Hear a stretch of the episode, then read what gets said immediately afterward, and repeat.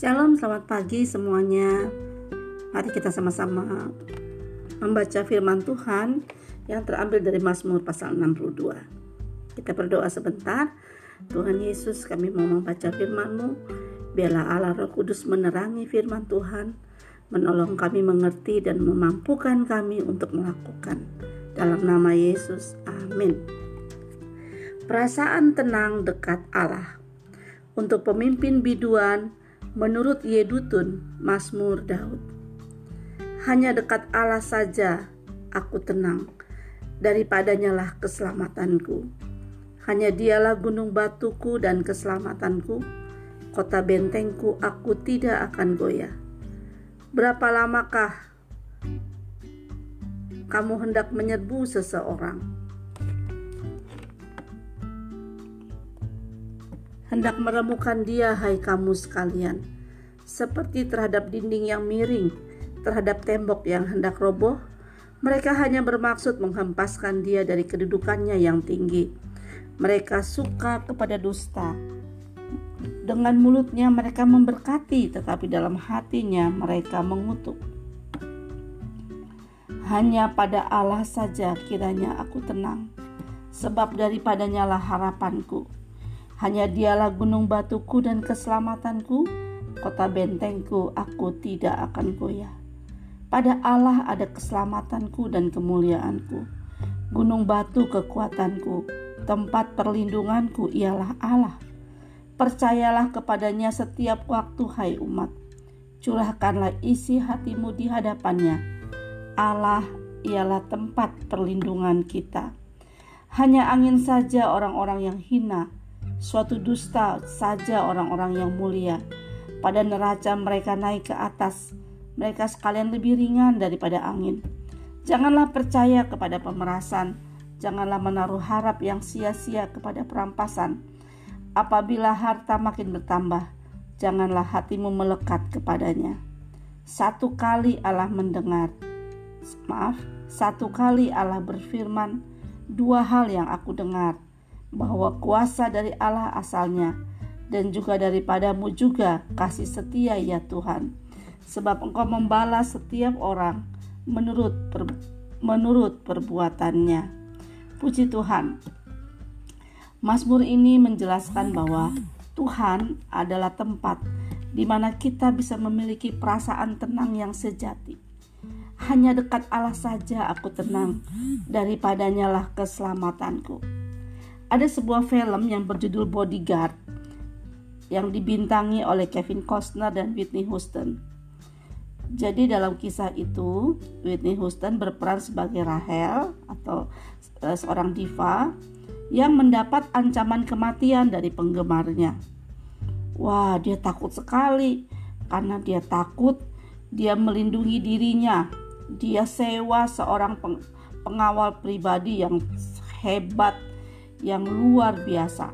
Selain itu, dia juga beli banyak peralatan keamanan canggih yang dia gunakan di dalam rumahnya. Tujuannya apa? Supaya dia bisa tidur tenang dan merasa aman dari segala bahaya yang mengancamnya. Tapi ternyata peralatan yang canggih, pengawal yang hebat dan gagah perkasa tidak bisa membuat Rahel tenang dalam hidupnya. Tetap saja dia merasa ketakutan, depresi, bahkan dia benar-benar merasa tidak tenang dalam hidupnya. Nah, Daud menulis Mazmur pasal 62 ketika dia melarikan diri dari ancaman pembunuhan yang dilakukan oleh anaknya sendiri namanya Absalom sebagai seorang bapak yang di, yang diancam oleh anaknya tentu saja Daud sedih. Daud merasa takut juga. Tapi dia mengatakan dia menjadikan Allah sebagai tempat perlindungan. Allah lah sumber ketenangan perlindungan dan kekuatan baginya. Kepada Allah Daud menceritakan kegelisahan dan ketakutan yang dialaminya. Itu sebabnya hari ini kita sama-sama merenungkan ayat dari uh,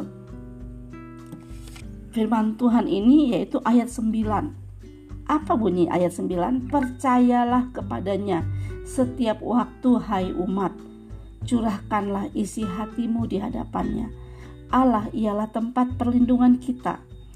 Jadi kunci dari Daud bisa merasakan Allah sebagai tempat perlindungan dan tempat di mana dia memiliki perasaan tenang adalah karena dia selalu percaya kepada Tuhan setiap waktu. Dia ketika apa pun yang dia rasakan dia curahkan di dalam doa kepada Tuhan. Dia mencurahkan isi hatinya. Jadi dia curhat loh dengan Tuhan sehingga tuh dia bisa merasakan ketenangan dan Tuhan menjadi tempat perlindungan kita anak-anak ada banyak tempat curhat ada yang bisa curhat ke papa curhat ke mama itu luar biasa ya karena papa mama adalah orang yang sering pasti mendoakan kalian curhat ke guru, curhat ke teman. Harus pilih-pilih teman mana yang bisa kita curhat. Dan ada juga loh yang curhatnya ke medsos. Curhatnya ke TikTok.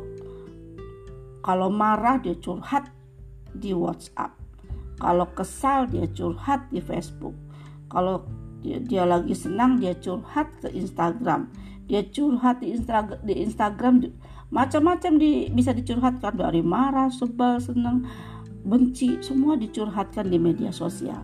Apakah itu menolong kita? Tidak. Itu malah mempermalukan kita. Karena orang bisa lihat apa yang kita rasakan. Semua orang bisa lihat. Apalagi kalau kalian berkelahi dengan orang, bertemu kelahi dengan teman, curhat di media sosial. Hah, capek deh. Orangnya kita masalah nggak selesai. Tapi malah kita membuat masalah-masalah yang baru.